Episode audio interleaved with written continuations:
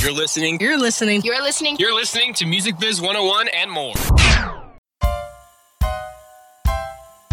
If you want to learn about the music industry and you don't know where to go, tune into WP 88.7 Brave New Radio. We got managers, producers, record labels, concert promoters galore. You never know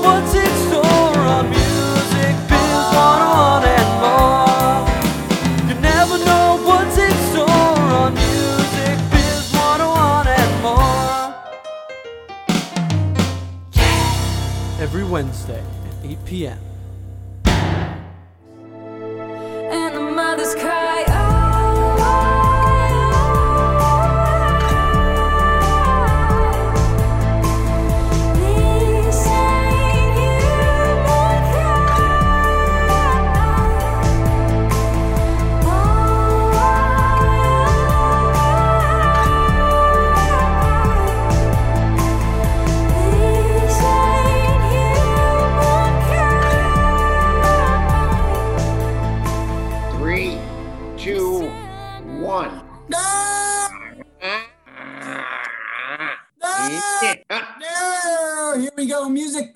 Here we are.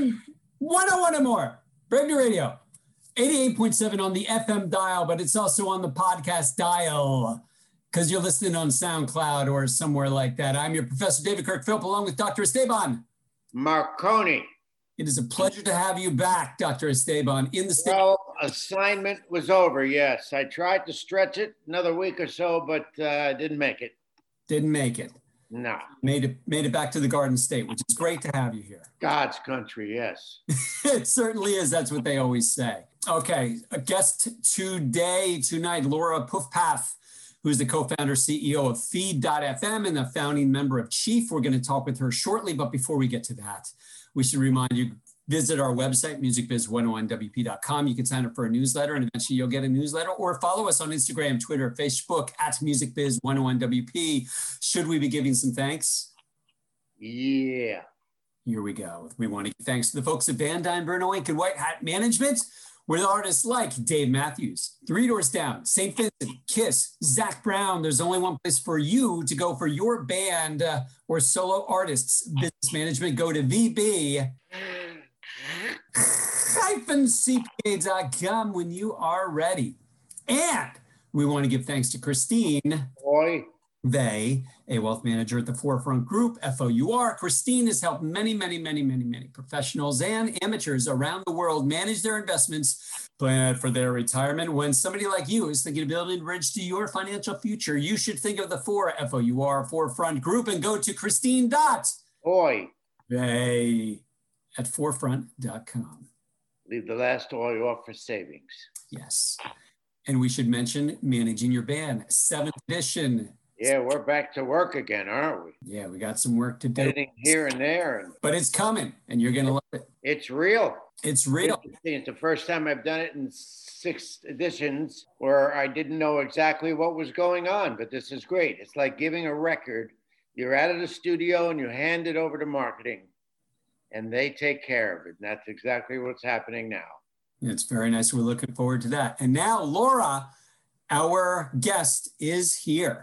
So I would be remiss to not ask you, Puff Puff, That's right. That's right. It's phonetic, but it's a weird one. and where's its hometown? That is German. And believe it or not, I chose that name. it's my husband's name. But it's a good it's a good conversation starter. People look at it and kind of, hmm, Right. I haven't never. So it's German. it's German. Yeah. Your husband's name? It is, yeah. Apparently there are a lot of Pufpafs in Chicago area, but there are none in the Bay Area. So Ah, great. So you're in the Bay Area. we are. Yep. Our I'm in the East Bay. Our office was formerly in San Francisco. We are now first throughout the Bay Area. Okay.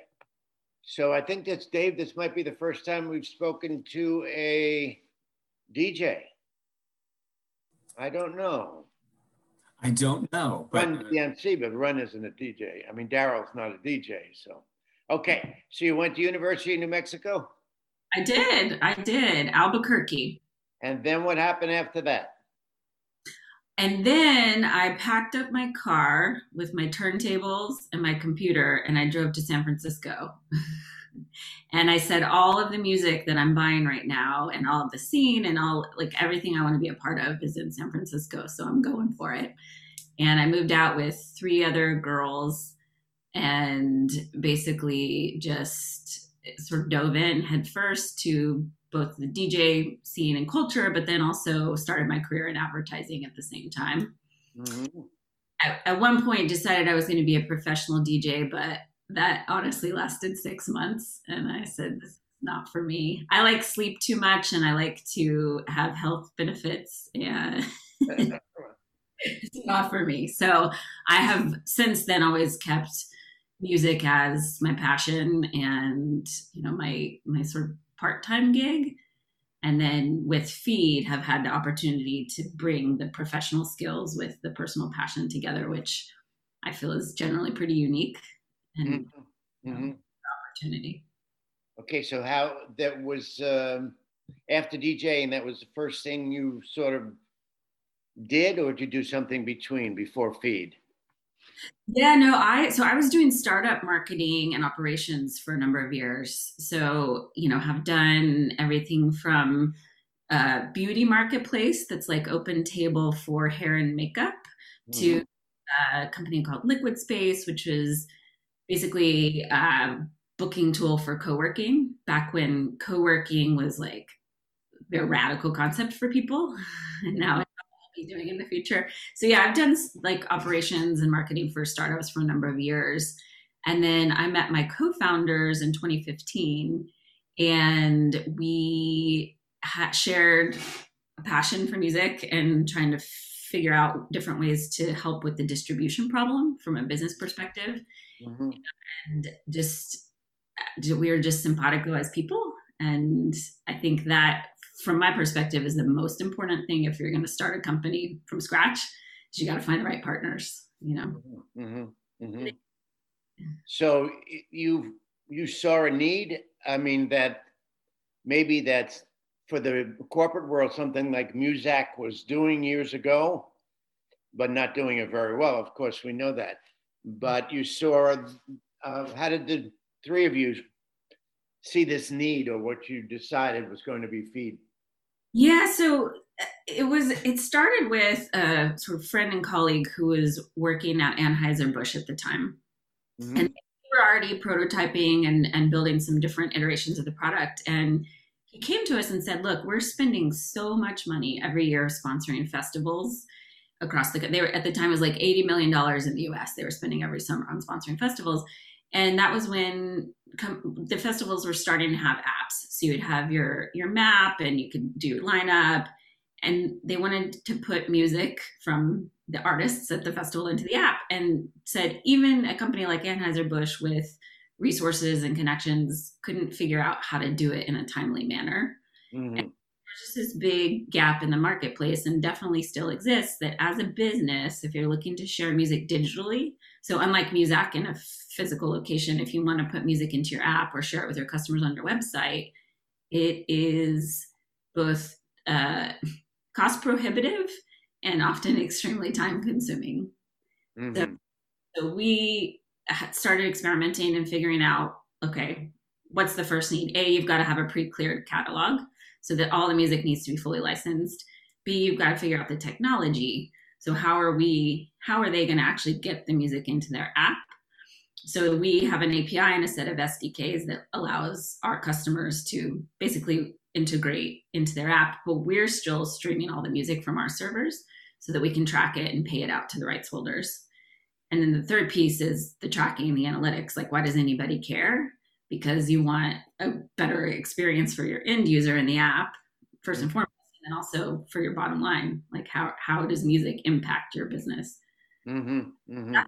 Started iterating, and we've worked with retail apps, digital health, the Golden State Warriors, a couple different sports teams. And now, as you may have noticed if you looked at our website, we work with a lot of fitness applications right now. Mhm. Mhm. absolutely exploded with at home fitness in the last well 13 months or so for obvious reasons and you know the the again going back to the whole time to market thing we've got companies coming to us saying i've been trying to get my deals done with the labels since 2017 and i just haven't been able to get this done can you guys help and that's Mhm. generally Mhm. Mhm. So are you responsible for the, is Feed responsible for the uh, licensing? We are. Yep. Yep. So we do all of the licensing, all of the curation, and then all the payouts as well. Uh-huh. Right. Yep. And you know, there's a big education gap. We find also, you know, companies will come to us and say, "Hey, I got my deal done with the label. I'm ready to go." And we say, "What about publishing?" Like, Yeah. "Not sure. What do you mean?" Mhm. So Right. that's a lot of our my head of sales. We joke that he's like head of education because he just spends a lot of time talking to companies about what they need to do. Yeah. yeah. Whether it's the right solution, we try to help people do the right thing ultimately. Right. So you broaden beyond the health market. Yes. It- the company has broadened out. Yeah. We work with a lot of different companies. There's some fun stuff happening right now, for instance, with with VR games, with AR and VR, lots of opportunity in gaming. Yeah. People use popular music. Um, I mentioned retail. Again, this is all digital primarily. And then lots and lots of fitness happening right now at home fitness. Mhm. Okay.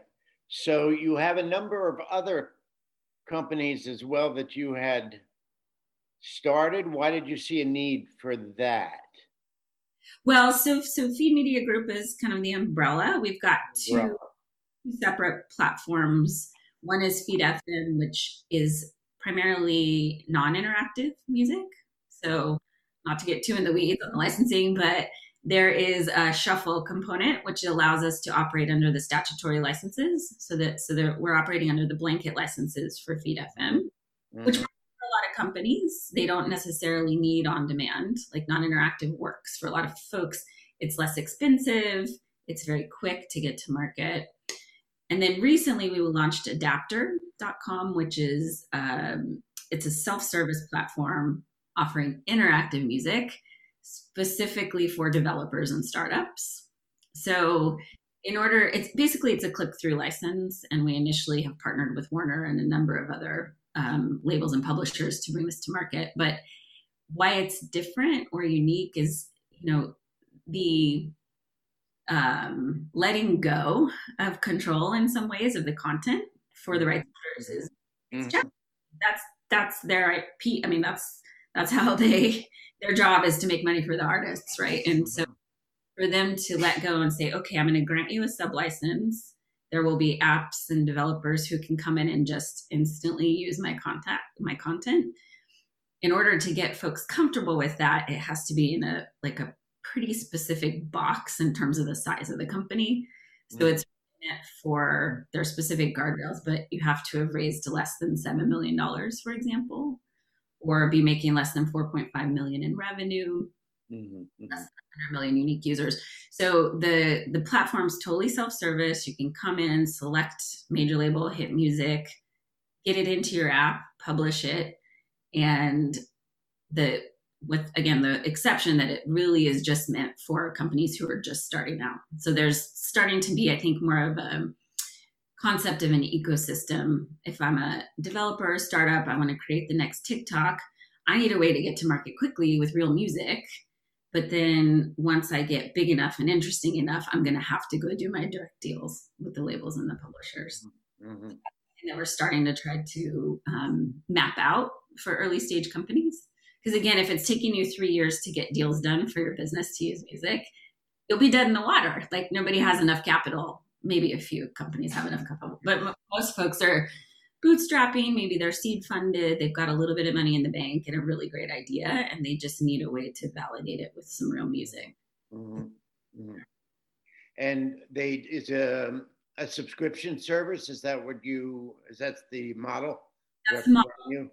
Yep, yep, that's the model. We're trying to keep it as simple as possible, you know, so I, people are familiar with the SaaS model. Okay, it's a subscription, I get X number of streams, I can put it into a couple different apps, And then once the idea is again, once I sort of graduate onto getting some real market traction, I'll still have to go do those deals with the labels, but I'll be at that point Mhm. making enough money to where I can either get funding or am making some revenue from my customers to be able to afford it. Because that was the whole that's the whole premise, and that's what we keep hearing from the market is the link between rights holders and early stage startups was broken.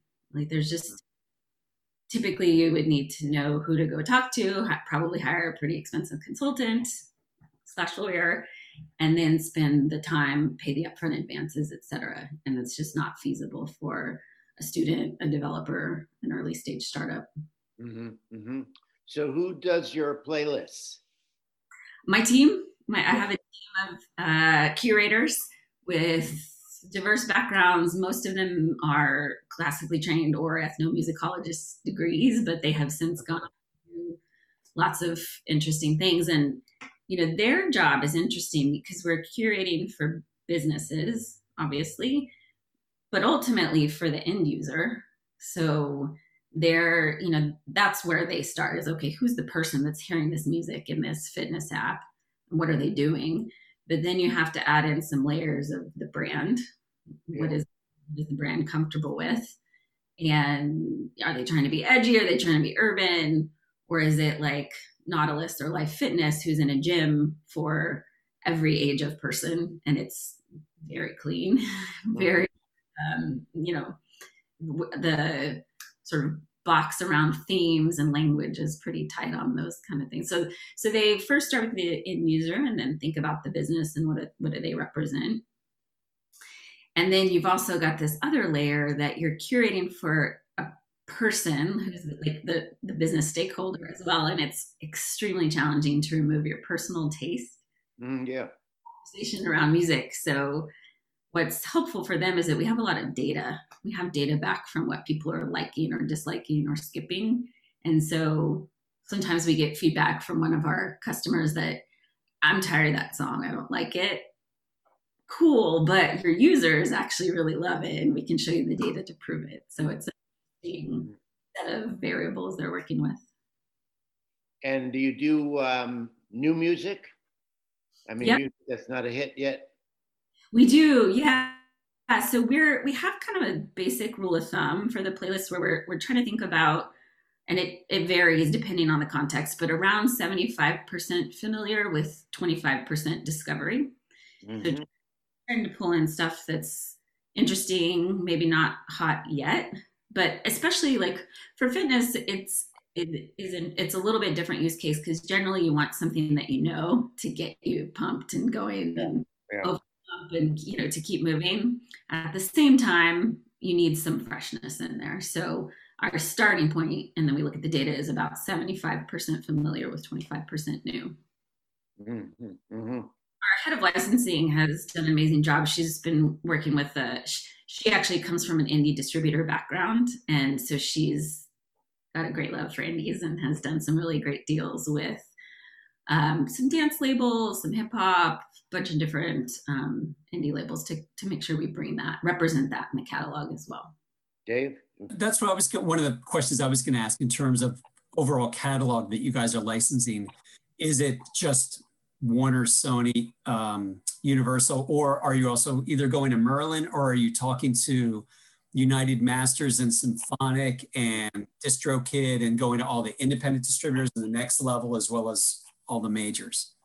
Yeah, so we started with with Warner as a kind of our launch founding partner, and now we are working with DistroKid, talking to Merlin, ADA, E1, A Train. There's a number of so so the objective really is to have a, be, a broader mix.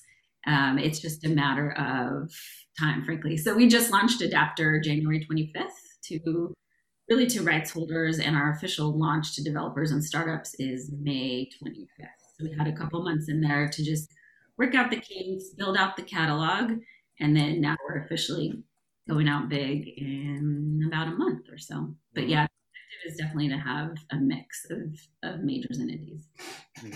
And are you pitched regularly? Like, are, are, have people, for example, at the labels, like what you're doing? I used to work at the Universal Music Group in the division called Universal Music Enterprises. And I would look for companies like yours to pitch my catalog to, for example, because you would be an alternative revenue source for Universal other than right now it's, you know, Spotify, Apple, et cetera. So we'd be able to go to you and you're this whole um, awesome opportunity to provide music. And of course, the hardest thing is the licensing, you know, the pre-cleared. And again, so people understand, we had Dave uh, Bogan in a couple weeks ago, who is with the Mechanical Licensing Collective. And we went through this whole thing about, you know, there are two licenses that uh, there's the master use and then there's the publishing side, the composition.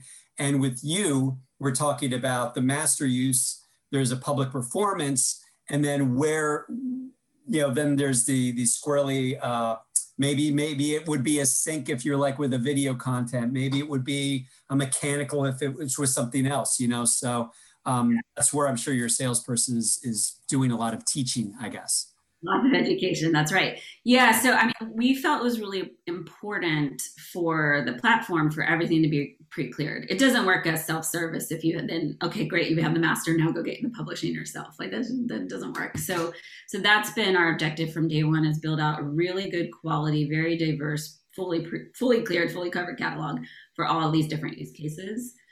Um, to your question around whether we're being pitched, we're still doing the pitching, to be quite honest, because this is it's a change it's a big change uh, for a lot of folks to be able to as i mentioned like a, a click through license like that kind of sub license we are seeing even in the last four or five months a lot more excitement and um, uh, comfort with the business model if you will i think that the time is right for it especially as a lot of streaming revenue it feels like it's sort of plateaued in some ways and and and it is time to think about what's next. And you look at the app market and you know the revenue from apps is like 1500% compound annual growth rate. I mean there's just it's just exploding.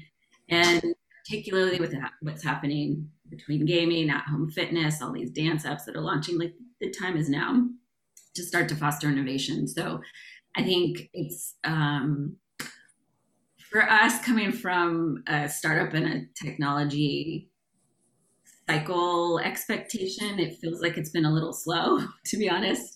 But our partners on the rights holder side are like no we're moving fast. This is this is happening quickly. So it's to some extent it's you know level setting i guess between our two worlds and making sure that at the end of the day we're trying to create a win-win situation we're trying to help these small businesses get to market quickly with really awesome music experiences and we want to pay the rights holders and create this sense of transparency. They're going to get market data from these little apps that they never would have had time to deal with. I'm sure you know, like people come trying to license content, and if you can't pay the advance or you're too small, it's not just not worth the time on the label side. So we want to, we're going to collect all this data from these apps, feed it almost as a pipeline to the labels ultimately. Like, okay, these guys are getting big. It's probably about time for you to pay attention to them. So we feel like again, like there's a really huge opportunity to help both sides of the platform. I guess with the pitching side, I was also thinking, like, for example, I manage three artists. Mm. So, of course, there'd be ma- many managers all, all, across the country and indie labels who are would listen to this and go, "Oh, wow, I should reach out to her or go to the website and check out the ethnomusicologist and find their contact and pitch them my song and say, hey, this song is perfect for X, this song is perfect for Y, this song. And I can imagine if that's not happening now, as time goes on, you're going to get a lot of inbound, uh, almost like you're the next radio. You know, you are an opportunity to get music into alternative uh, environments other than just Spotify or just over the air radio or Sirius XM. Yeah, we so we are seeing managers and um, and actually a lot of indies starting to come to us. It's adaptr.com slash rights holders. If anybody wants to reach out, come to us and say, hey, I've got a catalog, I've got a label, I've got an individual song or an artist, which is fantastic. We love that. There was a great article, I think it was in Business Worldwide yesterday, talking about virtual fitness instructors as the new influencers. And we are absolutely seeing that. So you know, some of these virtual fitness instructors have hundreds of thousands of uh, workouts being done monthly for, and if they introduce a new song and it hits, eh, like it, it actually does you start to really see traction and this is a new distribution channel and, and a marketing channel at the end of the day. So we are we're excited to start to help facilitate that and again kind of create the connection between between the rights holder the artist and the and the actual instructor it's, you're end users, do you know what the demographics are? for the users Yeah. we yeah i mean it definitely varies by app as you would expect we've got we work with a company called obé fitness and it's younger women 25 34 pretty coastal super hip um, you know definitely leaning more towards like pop and hip hop we also work with a really fantastic app called 99 walks that's specifically built for moms to walk together and that's a little bit older, a little bit more mainstream in terms of what they're looking for. So it, it really does vary by app. We work with a lot of boxing apps as well, and um, those be a little bit more male, probably going a little bit more hip hop, a little bit more intense than that. So that's part of our curator's job as well, is just really understanding, you know, what's the demo and, and what do they like and what works for them. Yeah, it's like micro formatting. I mean, it really is, as Dave mentioned, uh, Dave, it's like radio. It Uh, is. A number of stations, you know, like you would have on Sirius, where you'd have the Mhm. stations that pinpoint exactly what somebody's looking for. That's exactly right. And we, you know, there's a lot of talk about algorithms versus humans around Yeah. curation. Right. And um, we really believe that our team of curators is our secret sauce and, and lean really heavily on those guys because there's, and they, they leverage machine learning. We've got a proprietary backend that pulls in all the data of what people are listening to and when. And that's perfect. But there's also a level of nuance to being a DJ, which is Mhm. essentially and and to your point that micro formatting that is just um, we don't see a way to replicate it without just a really experienced and knowledgeable curator hmm hmm Because the big key is, and I had a conversation with uh, somebody just the other day who uh, is a for, former label head. Uh, background was in radio, and we were having this, this discussion about radio. I have a little background in radio as well. And if people who are in the radio business uh, are still drinking the Kool Aid, thinking that they're impervious to anything bad ever happening, radio will last forever. And I think the influence of radio on the especially in the beginning side and even in the middle life of a song is so inconsequential nowadays because radio is really reactive to things that have been out there for weeks or months Right. it'll take months for a label to get a song into rotation on name the format and the radio station so where you guys come in i think you're like eventually i can see your a company like yours becoming as influential as like tiktok or or reels for example on instagram is that you are and it's again on a really micro level is you're providing music to all these individual smaller companies that are then spreading it out. You know it's like a spider web and it goes further and further and further and then it's reaching people again micro level but that mic i hear it i'll tell my friend maybe or i'll share it over a text with my brother and then he'll share it you know and then we're all listening but you multiply that by millions and millions of people and these tiny little micro licenses become consequential to especially if you're talking about indie artists or, or a lot of the middle class artists not necessarily ariana grande but all the you know this whole ecosystem of artists and that's where i think um, you guys could really go and, and really make make a splash in terms of, of of influence in the music marketplace I mean, that's the goal for sure. You know, we see ourselves as as the platform. Our platform is an aggregator and a distributor, right? So we want to pull in all of the incredible new content that's out and old content that's out there, make sense of it for our for our customers, then push it back out to them in a way that makes sense for their end user. And then for the fitness apps, there's another layer, which is the what they call the modality. So what are you what physically are you doing?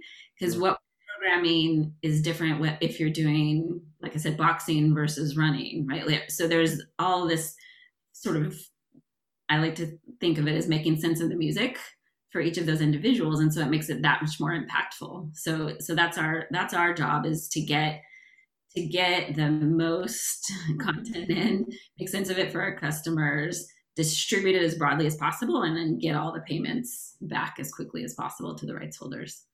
Mhm. So there's a there's definitely um, that that sort of grand vision to to having that influence over the over the long term, and we've seen a massive uptick in, in number of streams that we're processing every month as well, up to about 100 million or so, and pretty excited about some of the big deals that we're signing this year, and to see that grow exponentially as well. mm-hmm. And you could take it too as uh, I was just thinking that a it would be a different playlist maybe for somebody shopping for food at a shop ShopRite versus someone shopping at Target and then Absolutely. shopping for clothes and so on. And of course, in the old days, there was no one ever thought of that. They just put it up uh, as soothing, relaxing, you know, music. But Content. yeah, extremely micro. Yeah. Dave said, but um, with digital, that's where we are today. and that's the beauty of it is we know so much about you know that we're Yeah. we don't get any personally identifiable information back from the end user that all we we know more again context so what time is it? What are they what workout are they doing? Where you know potentially where are they? And you know that's that's enough to really create a, an interesting mm-hmm. picture that would be appropriate for you to listen to at that time. Yeah, well, that's how radio started to get away from one format. They mm-hmm. started to have drive times and then the noon hour and early afternoon and so on and so forth, late evening, and they created the clock. And then the clock got more and more and more and more micro. So with the licenses, you are collecting, are, are you're collecting on behalf of rights holders. So d- does that also include the uh, the performance rights organizations, or are you telling your clients they have to go directly to ASCAP BMI, or you're collecting all royalties, any royalty that needs to be le- collected, you guys will take care of that depending upon the usage, but that's what you do. That's right. That's exactly right. Yeah. So we take care of all of it. There are times where our customers come to us and they have already done their deals with the PROs, and that's great. And we'll just pass that through and manage it for them. Um, that's typically not the case, to be honest. So, so yes, we have those deals done with all of the performing rights organizations, working with, directly with the publishers and then with the label, labels as well. And then on the statutory side, the Sound Exchange also. So Okay. complicated, really. No, it's good. And one, one company I, I believe uh, Esteban mentioned was Muzak, M-U-Z-A-K, which historically was a company, we used to call it elevator music. They would program music for, for elevators always, it was this awful, easygoing music. And so um, I remember in the 90s, so there was Muzak, there was a company called DMX, and they might have merged at one point, but they provided in-store music for whether it's the Gap or Old Navy, that kind of store. And I believe they would pay the licenses on behalf of the uh, of, of those retailers. So you're Yeah. sort of doing that in a similar to, similar way, but a little bit more personalized according to the brand. Am I sort of correct in stating that? That's true. Yeah, we don't we don't focus on physical spaces at all. So it's really so it's it's sort of like that, but for digital use cases, which is way more complicated, honestly. Because as you know, licenses are different whether it's depending on if there's audio visual, if you're if it's on demand, if it's not interactive, etc. So so yes, I we we hesitate to describe ourselves akin to them, but um, at the end of the day, it is a B2B music platform, primarily focused on digital, and we do all of the rights for our, and we pay out all of the all of the rights holders for every use case. I think so. Muzak turned into Mood Media at Uh, some in the last ten years. And I they you know as unfortunately as most background music providers had a bad year last year, and um, I think they declared bankruptcy, and I think they got picked up by a private equity firm. So. Okay.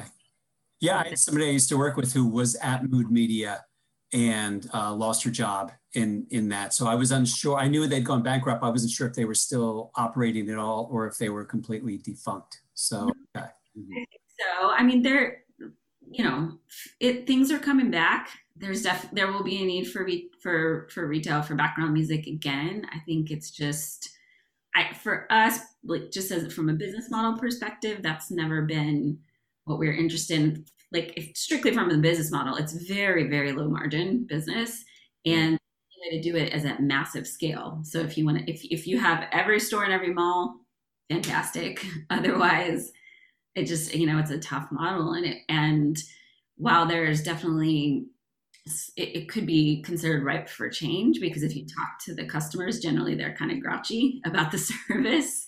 Mhm. We just felt for us it was more compelling to focus on innovation in the digital space, at least initially. Mhm. So you mentioned gaming earlier. Yeah.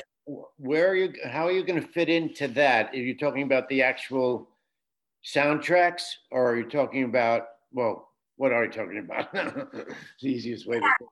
so it's you know gaming is such a crazy big category it covers so many different things so we do work with some mobile games now on mobile no consoles and the simplest example is like a casino game so if you're playing poker on your phone or blackjack uh, instead of just having some generic casino music in the background you can pick like a number of radio stations. I want to hear rat pack right now while i'm playing this casino game that kind of thing. So that's a very simple execution. Um, you know, we are currently talking to a number of different games that would benefit more from popular music because, as you know, it's traditionally been just production or stock music in the background. But for things like you're trying to do a dance game, those are TikTok has made those very popular right now. You need real music that people recognize, so that's there's an opportunity there. So it, it I would say that it's a broad spectrum. We're still figuring out how to make the cost models work because music's expensive as it should be. It is incredible content and that like I, I think a lot of people that come to license music don't necessarily have a sense for the cost of it. And so if you're selling, you know, a game for 99 cents in the app store, it might not make sense to have popular music. So so that's part of our process as well as helping people understand like maybe this isn't the best option for you and your business model and that's okay there are other options for you Mhm. We have a friend that's a um, actually does original scores for games. Nice yeah They, it's such tedious work, and the game is so long. oh, One person can't sc- score for the entire game because it would take a year or two, whatever. Uh, so many of the games already have soundtracks. That's what was confusing me. a yeah little bit. But uh, the examples that you gave, such as the casino and so on, I could see where there could be just um, not a, a, a you know an environmental type music, not necessarily background, but Mhm. something that they would want to hear during that game. right yeah and it's it, like to your point if you're doing if it's a like uh and forgive me i'm not a gamer an adventure there's a the category that where you will literally play for 30 hours 40 hours that's Mhm. that doesn't make sense obviously for popular music but right. there are particular scenarios we're also on Adaptr getting some really interesting inbound from apps things that we didn't expect. For mm-hmm. example dating apps. So mm-hmm. the, the hypothesis being music is a really telling way to get your personality out there if you're trying to meet someone who's like-minded. So incorporating music into your profile or as part of your you know your connection point for another person love it super interested to see how it goes Mhm. Another category is social listening. So I, Turntable FM is reviving from the dead, for example, and just different ways to come to an audio environment and listen to and engage and talk to each other about it. And, and messaging too. So if you think of, I don't know if you've ever used Giphy, but it's a way to say send a short animated GIF to express Mhm. an given time, think about doing the same with an audio clip. Like instead of just saying, "Hey, how's your morning going?" You can say ten seconds of "lovely day" or, or something. That is interesting, you know, because you always think about, well, if you're meeting someone new, what kind of music do you like? Well, uh, you know, I, I'm just not into that, and it's it's not going to work. Uh, so I could see more uses for that. Certainly in telling, you know, actually pretty truthful in terms of uh, getting along with someone. I mean, personally, so I'm I met my husband on Match.com like 10, 12 years ago. So the kids they use different apps these days. I don't know what they are, but you know, we that was that was what we bonded on right away was music too. And I think, I, you know, I hate to say I, I couldn't connect with someone that didn't it doesn't have to have the same taste, but at least care about music. But mm-hmm. I definitely think it it makes the case. So yeah, I think a couple of the recent dating apps we've seen coming in, we're, we're actually really excited to see how it plays out. Can we take a step back and go go back? I teach a class about entrepreneurship um, in in the music industry, and a couple of questions, things that we cover, and I'm, I'm curious where you are with this. The first thing is when you were coming up, when you and your co-founders were coming up with the idea of this company, can you talk about sort of the business plan that you guys created?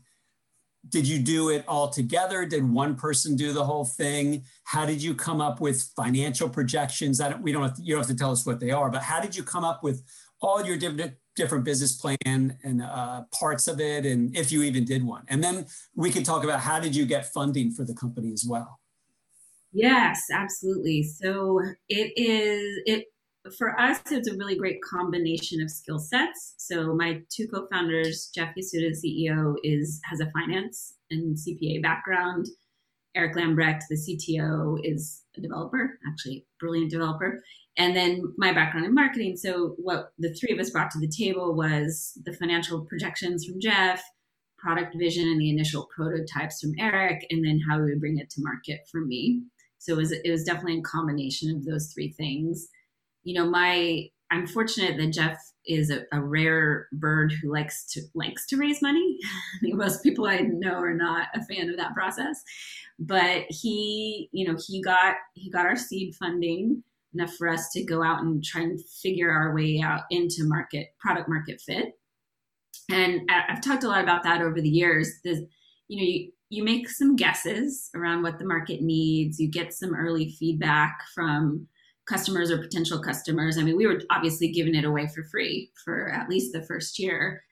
And you have to really experiment and, and test and continue to evolve the product. So we were lucky that we had a great investor at the early stages who gave us a really good specific methodology, which is simple when you think about it, but a lot of companies don't follow this in my experience, which is take a guess at what who the target audience is and exactly what they need and want and go after them for six or eight weeks test the messaging see if you can get them to use the product. If if there's no traction if nobody's interested move on try a different segment and you know just continue methodically until you find product market fit which is so frustrating that people say well it's hard to measure but you know it when you have it which is actually true unfortunately um, but there are, there are some metrics that you can use to start to measure product market fit, like your sales cycles. How quickly are you closing deals?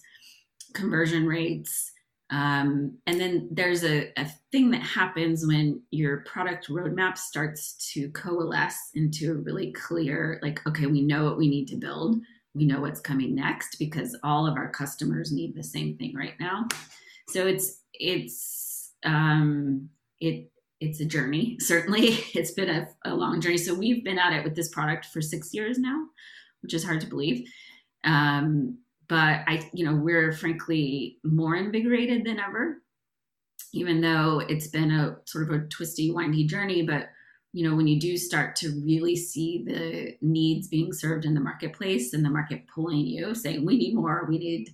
we need different um, you know it's it's pretty gratifying to see the growth so sorry back to your initial question um, you know i think it's hard at the early stage for any one person to have all the skills it takes to really get out to market quickly and it's helpful if you can find the right partners at what point did you realize and it might have been at the very beginning but at what point did you realize we need to get to the rights holders and we need to explain to them what this company is, how we can benefit them, and cut some deals that are realistic deals for what we want to do. How long ago was that, and where was that in your cycle of, of development as a company?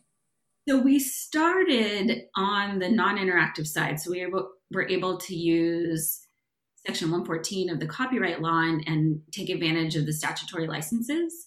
So that enabled us to get popular music out, test it, get some traction with real customers, uh, and without having to do those direct deals. So once we frankly had enough money in the bank to go talk to the rights holders that's it and that was always our objective is like okay we've got to prove out the business model show that there's a real need here once we have some real customers then we can go you know talk directly to the rights holders Section 114, you were talking about the compulsory. Is that the compulsory or it's statutory or that's kind of the same thing? Yeah, yeah. So, so, uh, so being able to leverage those blanket licenses, and it, which are really built use cases, and then and then from there being able to service the interactive side of things. Okay. And for people um, listening when they're, when they're talking about uh, interactive versus non-interactive, non-interactive is the user does not have any choice necessarily about what they're listening to. Interactive means I can choose the song, I can pause it, fast forward, listen again, listen again, listen again, choose the next song, skip all that kind of stuff. Um, yeah, I think that's that's exactly right. So so one good way to think about non-interactive is that the user can't reasonably guess what the next song is going to be. There's a there's an, a randomization to it, mm-hmm. and just the way the laws are written, interactive and non-interactive are extremely different use cases in terms of cost and the types of deals you have to do. So, and that's that's again part of the education. That's something that we talk to our customers about.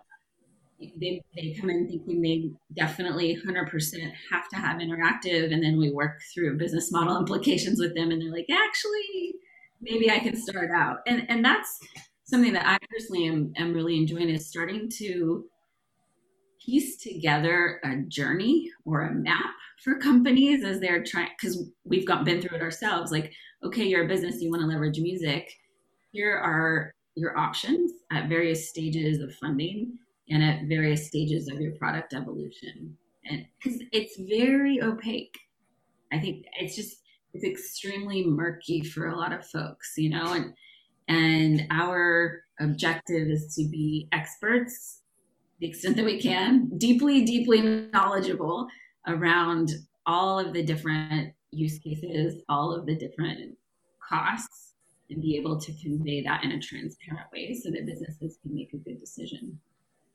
And it's interesting because you really need to know in your business the landscape of rights holders. If you're a, a newbie coming right into music, besides learning how to license this stuff, which is pretty complicated. You know, you can teach it and teach it, but until you're actually doing it, it still takes a while to sink in and go, oh, now I get it.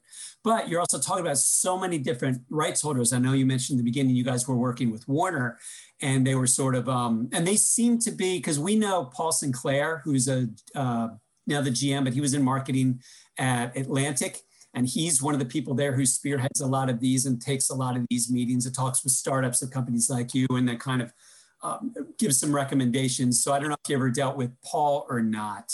We don't deal directly with him. We're working with Juana Rexandra and her team on the like the digital innovation side, um, but I know the name for sure. Yeah. Okay. Yeah. Okay. Too is okay. Great. Let us help. Let us introduce you to the right folks if that's where you're at, and if that makes sense for your business, we're happy to to pass that. You know, to really make that connection. That's what we're all about. Is again it's not a zero sum game. We want everybody to win, you know. So, small business, what works for you, rights holders, how can we help you as well? So, we're kind of trying to be Switzerland and to some extent. Exactly. And then, then I guess where I was going with it is finding all the rights holders because you have the big three major label groups. If, if we're just talking about master recording, and we're not even talking about publishing yet, which is many, many, many publishers. But then you need to talk to which we were talking in earlier. I mentioned Merlin, and some people listening probably don't know what Merlin is. And then there's also all these different distributors, and the indie market is more than 25, 30 percent mm-hmm. the music that is released that's out there, and that's a, actually a piece of the pie that's growing even more. And you have also then the consumer is listening because they have access to anything. They're listening to more types of music, which makes it even harder for any one type of company to necessarily send them the right track. So it's really, I think, your musicolo- your ethnomusicologists who remind me of what Pandora was at the beginning when they were creating the the genome experiment. Yeah. and they were trying to figure out so they could recommend music to people based upon mood versus I want Bob Seger and I will only listen to Bob Seger. It's well, there's other stuff that we can also recommend that they should hopefully like. So there's a lot into this. It's really interesting. I mean, at the end of the day, the music industry still is a relationship industry.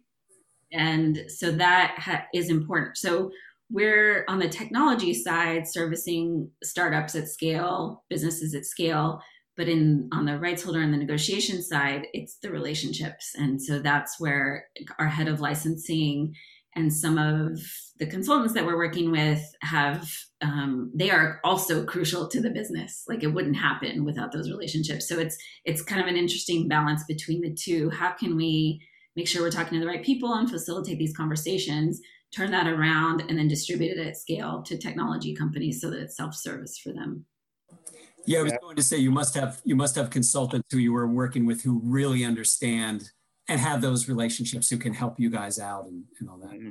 We're very fortunate to have some of the folks who wrote the copyright law, for example, Yeah. helping us make sense of all of it. And uh, you know, it's there. Some of the the interactive use cases that we're dealing with are so niche. There's probably a handful of people in the country who understand them, and so we have to make sure that we are. At the end of the day, fully indemnify all of our customers, meaning if they if something if a rights holder has issue, takes issue with something they've done, they come to us. Our customer never deals with them, so we are um, obviously extremely motivated to make sure that everything we're doing is above board and and you know doing the right thing for everyone. Yeah, I know, of course, uh, speaking of fitness, too, Peloton got in trouble this year Mhm. because they weren't paying rights. That's right. And the crazy thing is, they've invested so much money and time into making sure they do the right thing. So they Right. bought a company, built a platform, have a whole music department. Like, frankly, we're really trying hard to do the right thing. But on the publishing side, it is very challenging. And so that I think was sort of an eye opener for some of our customers and prospects, honestly, that wow, if someone as well capitalized as Peloton is still having issues, maybe we need to outsource this and get some help with it. Yeah. One more thing about funding. Uh, we, we, we, we touched upon it, but um, I listened to a podcast just uh, the other day and, with um, Milana Rabkin, who is the uh, one of the co-founders of a company called STEM, which is a distribution music distribution company. And she mentioned how, unfortunately, in the startup world, somebody at the company is always fundraising. You're constantly, while you're privately owned or, or like, you know, in the startup phase, you're always fundraising. Is that the case with you guys? That you always have somebody and you just, and you said you mentioned your, I think it's your CTO enjoys that part. So is that something consistently happening with the company? It's it's my CEO. It, um, it's true. It is true. Even when you're not raising around, you are all actually always fundraising. So it's a combination of making sure that your exist, existing investors understand what's happening with the company and merchandising all the amazing things you're doing back to them.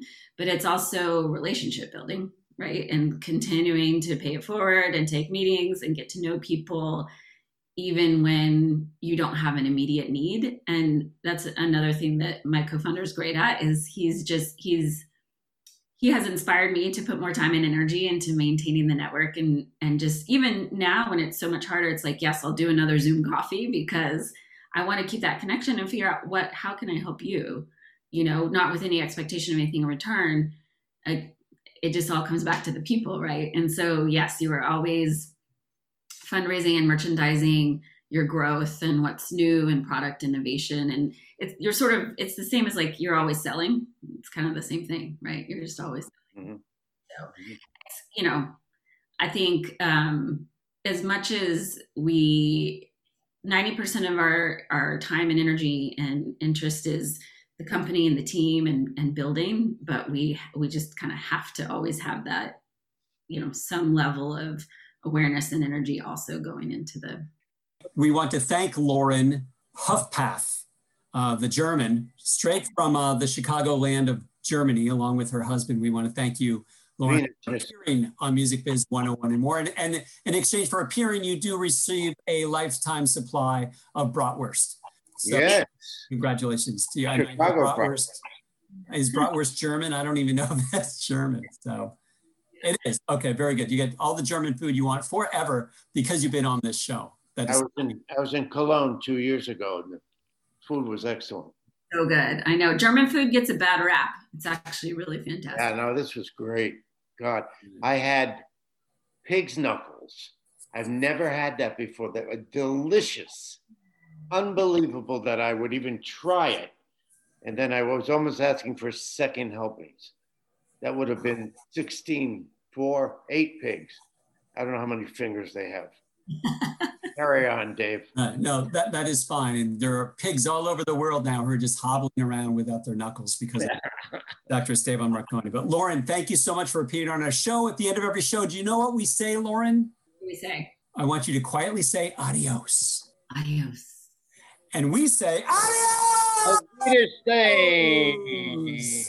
I could be whatever you need, and then some of fantasy or your worst nightmare. Let's make